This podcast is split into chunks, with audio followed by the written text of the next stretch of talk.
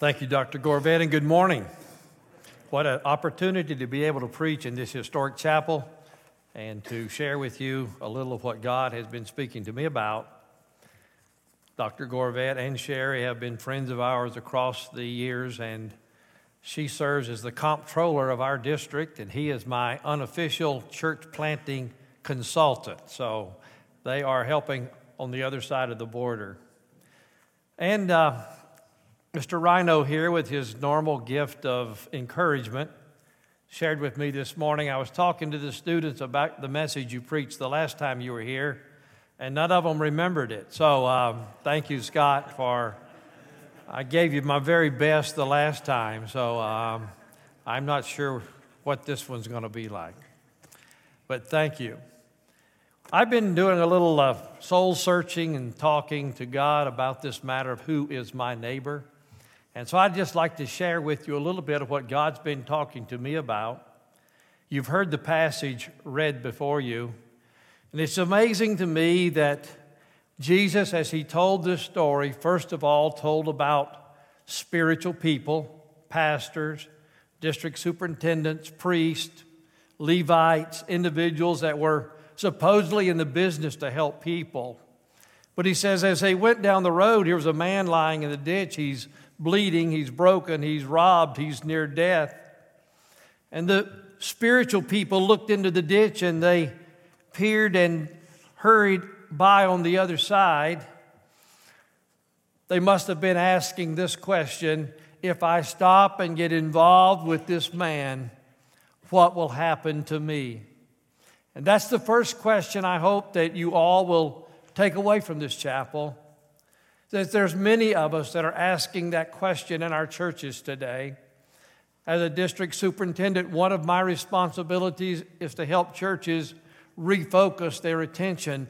But so many of the churches that you will be ministering to when you leave this place have built walls around it, and become inward focused, and they're not concerned about their communities and they're not concerned about the person who's in the ditch. They're more concerned about themselves and what makes them comfortable. Dr. Wilson and I are in and out of these churches over and over and over again, and we find that it's all about me and it's all about mine and it's all about us and it's all about my seat and it's all about my parking place and it's all about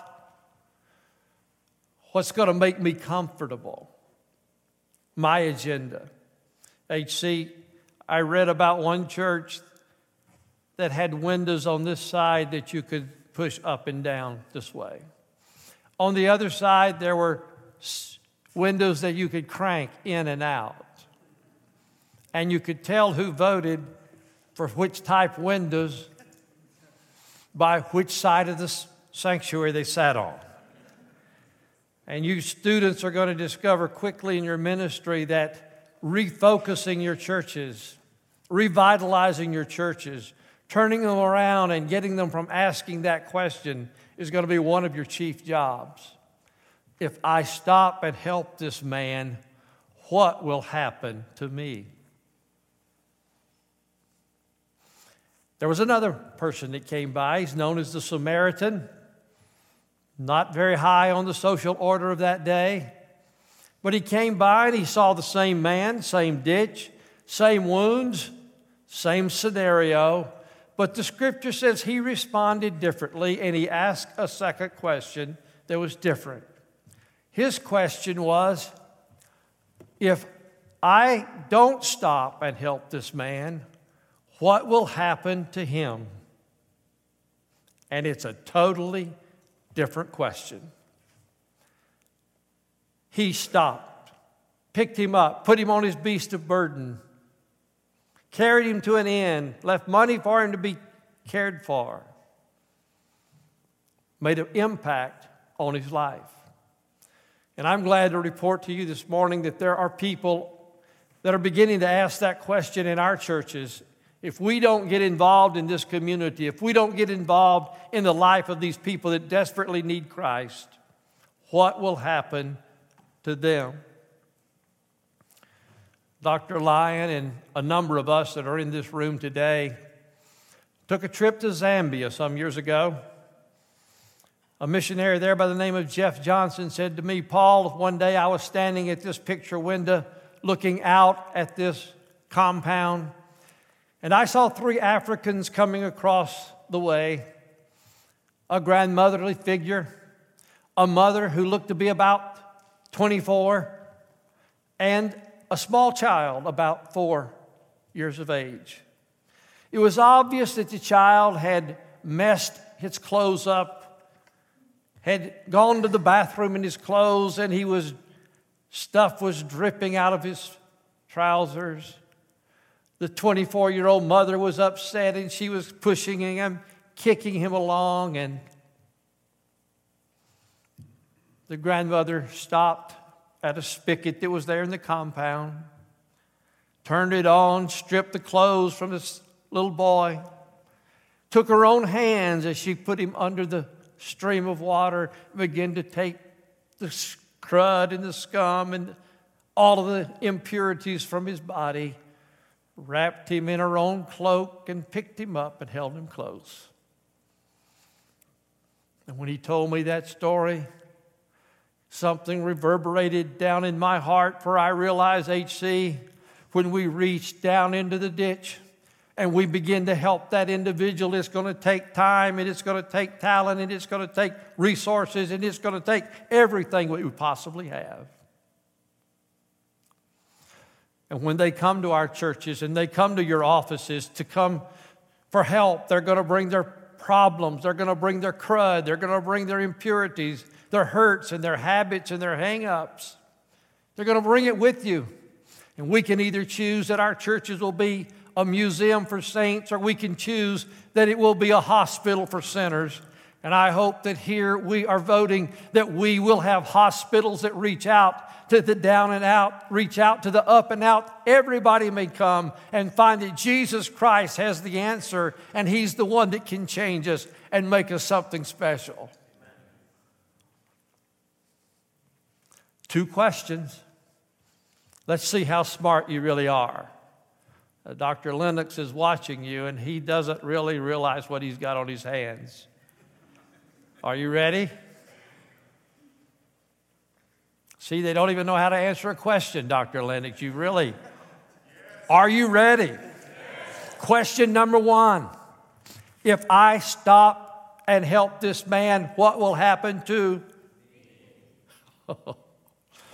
Can you do better than that? If I stop and help this man, what will happen to? Question number two If I don't stop and help this man, what will happen to him? Years ago, I took a year and a half to help my brother with a church in Florida. They allowed me to preach, and I enjoyed that. I enjoyed it immensely. The Sunday morning in July, year 2007, I preached my woolly booger sermon that most of you have heard and forgotten already. I gave it the very best shot, and at the end, I said, Some of you here today may need Jesus Christ as your personal Savior. You're not sure what's going on in your life. I love to talk to people about those kind of things, and if you want to beat me down here somewhere near the front after church, we can set up an appointment for you to come by a little gal came down the aisle after church, about 23, 24 years of age. She said, My name's Naisha. This is my very first Sunday here at the church, too. I'd like one of those appointments you were talking about. And on Monday evening, we got together. She told me the following story. She said, I was born in Puerto Rico. My mother was not married to my father. In fact, my father was shot and killed before I was ever born. I was molested by a stepfather, and my life was miserable. When I grew up to be my late teens, I got started on drugs and I got started on alcohol. I thought that I had the world by the tail. Listen to what she said. I didn't go to college like I planned. Instead, I met a boy and started experimenting with drugs and alcohol. That soon changed. Drugs were easier to get than the liquor so I did them. My motto was don't knock it till you try it. Drugs and alcohol made me forget the past, made me forget who I was. I could be anybody I wanted to be. I was strong, confident, beautiful. outgoing, talkative, 10 feet tall, and bulletproof. I thought I was a force to be reckoned with, and I was. I was fully living for the devil. I'm sure he took great pride in me, and I know because he tried to break me down since I've been reborn. Drugs and alcohol did for me what nothing else could, and that was to make me comfortable into my own skin. But that wasn't for long. Naisha went ahead and told the story of how, under the influence of alcohol, she had a wreck. The lady in the wreck was paralyzed from her neck down. She was sentenced to prison, and she had washed up in Winter Haven, Florida, on the shores of our church, Christ Community. She was out for a 12 step program and desperately needed help. And that Monday evening, I had the opportunity of praying with Naisha. She found Christ as her personal Savior. Her life was totally changed. Beautiful gal, lovely gal. Didn't know a thing about spirituality. I just want to tell you folks that there, can, can I say this in this chapel? That I have more fun hanging out with sinners than I do most of the boards I meet with. They're more fun, they're more authentic. And Naisha was that way. We came to a new Christians class and they didn't know what a sin was. They, did, they, they, they just had broken them all. So we went through a list of what sins were. I got to fornication. They said, What's that? Well, I explained it to them. Do I need to explain it to you? Thank you. All right. I explained what it was. And the next week, she came tripping into New Christians class, and this is what she said Man, God wants us to quit smoking, and we're having a hard time with f- smoking. We ain't fornicating no more. yeah. You see, when God begins to get a hold of a heart, amazing things take place. And I have made up my mind you can do what you choose.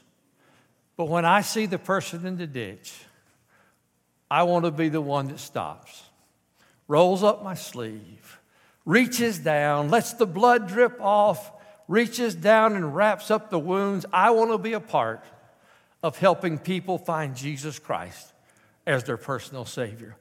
If I could get into each of your heads today and do whatever it takes, I just want you to listen to me. There is nothing on the planet that is more satisfying than to know that you had the opportunity to introduce an individual to Jesus Christ as their personal Savior. Whatever you do while you're here, learn to introduce people to Jesus Christ. I was taught soul winning by a person in a Bible college similar to this who had not been off of that campus in 30 years, nor had she witnessed to anybody. And that's how I was taught. You heard my story of how God had to get a hold of my heart or I was going to drop out of the ministry. I had to know that I could make a difference in people's lives.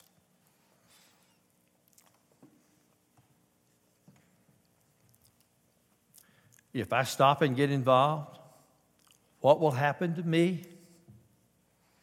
If I don't stop and get involved, what will happen to him? I've been married for 43 years now. It's amazing, isn't it, how a man that looks 30 could be married for 43 years? I understand all of that. She's a great gal and doesn't take a whole lot to make her happy. Dinner and a movie, that'll do it every time. We've seen some movies that have just completely blown us away. I always let her pick the movies. She loves the ones that make the adrenaline pump through your system. I prefer chick flicks myself. just calm and easy. I'll never forget how we felt when we came out of the Schindler's List to realize that the Holocaust really happened. Was, we were quiet for hours. The Passion of the Christ affected us the very same way.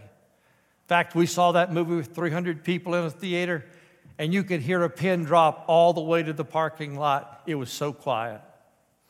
Another blockbuster that I'll never get away from was Titanic. I studied it some more after I'd seen the film and discovered that on that ship, over 2,200 people were sailing in the North Atlantic. 20 lifeboats. Had they been totally full, 1,178 people could have been rescued. But they pulled away from that ship that dark, fateful night. They pulled away from that ship half full, not completely filled up with people that were needing to be rescued. I brought a little clip along I'd like for you to, to watch with me today. And I'd like to, you to see if you can pinpoint some people in this clip that were asking these questions we've talked about today. See if you can help me discover at least two. One asking each of these questions.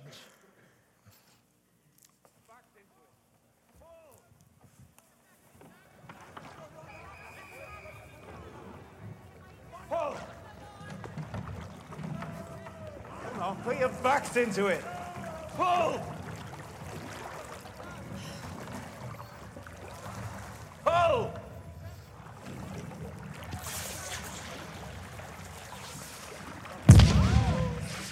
Pull!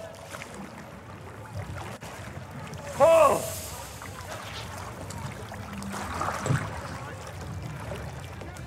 Come on. Pull! Pull! There.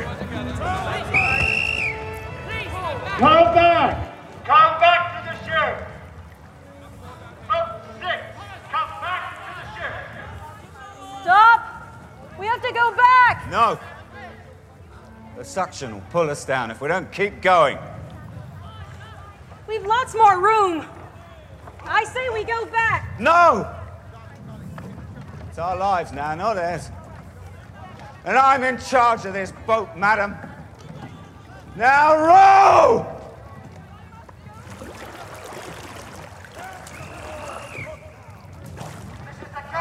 This is the captain! Come back to the ship! The fools.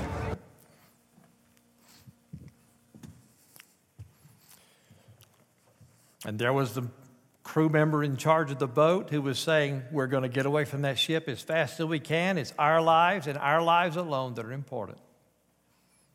And the lady that was sitting in the back, We've plenty of room. Let's go back. Now, students, listen to me. You are going to leave here, and some of you are going to be captains of lifeboats, many of them half full. Churches that need to be turned around, churches that need to be revitalized, churches that need to have the Spirit of God placed back in them. And I'll tell you something that I've learned is the thing that makes the biggest difference in turning these churches around and filling up these lifeboats that are floundering. When you begin to lead people to Jesus Christ personally and bring them in, there's nothing that revolutionizes the church quicker than new converts finding Jesus Christ as their personal Savior. Nothing. You can go in and start a music program, you can start a children's program, you can start a youth program, you can preach with power and anointing, you can exegete all the verbs that you want to, but unless people are finding Christ as their personal Savior, we're not doing what God's placed us here to do. All kinds of people were dying around those people. All kinds of people were in the icy water that needed to be picked up, that needed to be rescued. But they were only concerned, the man was only concerned about himself. After I'd preached this message, a friend of mine sent me a clipping from the, from the web.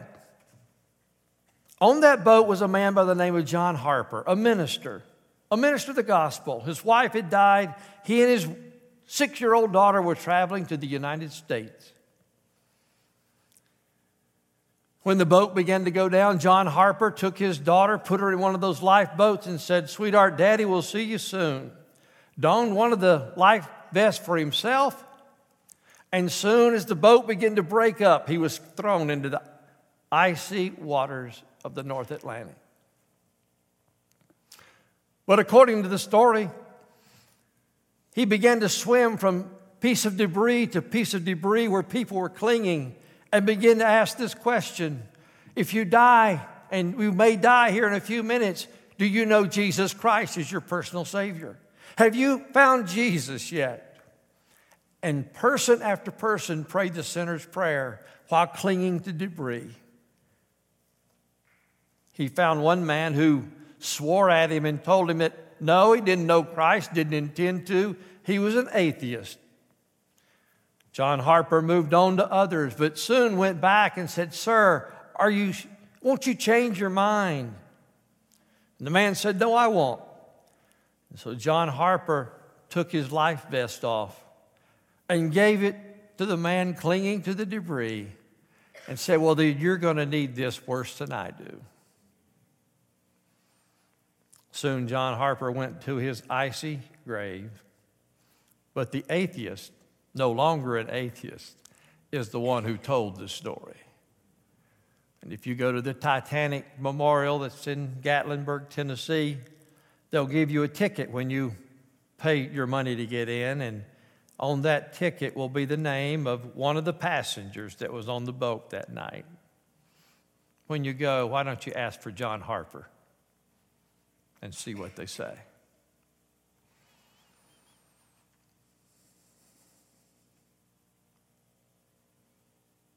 Two questions. If I stop and get involved with this man, what will happen to me? If I don't stop and help this man, what will happen to him? Now, you guys got about 50 years of ministry ahead of you. Isn't that exciting? 50 years of ministry. And I can tell you from the other side that one of the most exciting things that will ever happen in your life when you reach the stage that I'm at, some of the others in this room, is when you get phone calls, when you get letters, and people are sharing that you are one of the ones that influenced them into a life relationship with Jesus Christ. And it goes on and on and on. I'm not too big a Facebook person. I don't want to know what my children are doing. Just if you're a parent, you understand that. You know, enough's enough.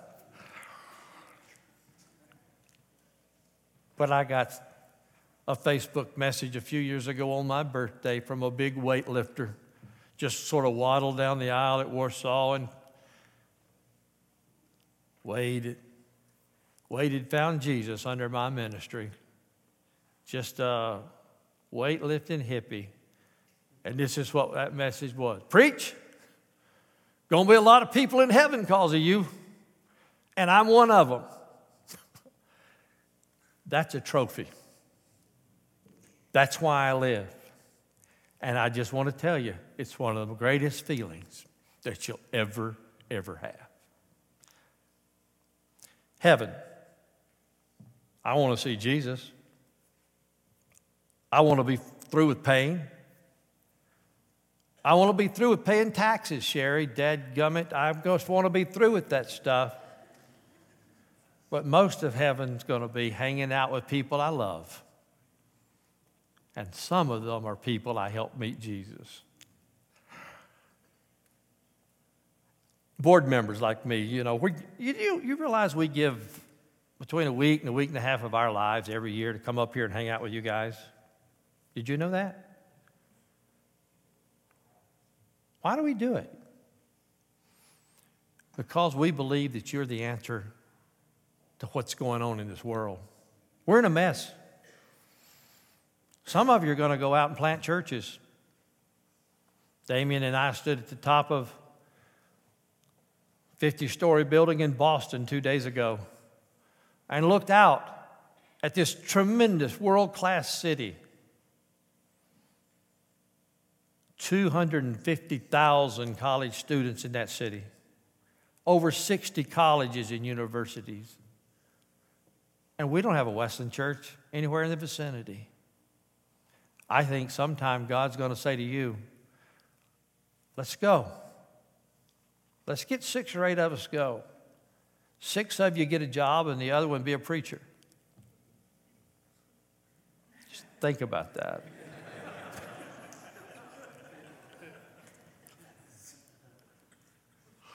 the reason we come up here and hang out with you is we believe in you. We believe that you can do better things than have ever been done. The best churches have not been built yet, the best ministries have not been thought of. And you have the tools that you can take God's message literally around the world. I want to do something a little different. I haven't asked permission, and that's okay because all they can do is not let me preach again. Isn't that right? That's the main thing. So I'm cool. I'm going to ask the board members to come up here and just join me. Let's stretch across the front. And if you're here, let's go, board members, right now. Hurry, hurry. Elizabeth Rhino will be on my case here. Good night. Uh, if you're here today and you just want to say, Paul, I would really like to be involved in people's lives, I want to ask the right questions. I want to, if I don't get involved in his or her life, what will happen to them? I'm going to pray just a short prayer. While I'm praying, get out of your seat, find one of these board members, and just let them pray for you. Lay their hands on you. We come and make decisions, but you are the reason we're here. I want you to know that. You're the reason. You're special. You're God called. God's going to use you in a powerful way. So while I pray, this may be for one of you, it may be for 10 of you, it may be for 100 of you. I don't know. But just find the board member of your choice these are successful business people. These are district superintendents. These are pastors. These are church planners. These are successful people in their walk of life, or they wouldn't be here. And they greatly care about you. Can you just say an amen to that? They care about you. Let's pray. You come if you choose. God, I thank you for this student body. I thank you for what's happened here over the last few years. I thank you for the spirit of soul winning, the fact that we have a sense of urgency about what we're doing. And I ask, oh God, now as these board members lay hands upon students that greatly want to impact society, I ask, oh Lord, that there will be an outpouring of the Spirit of God upon these students, and they'll never be the same, but particularly that they'll never, ever forget the questions we talked about today. May we be good Samaritans and may we touch our neighbors. In your name we pray. Amen.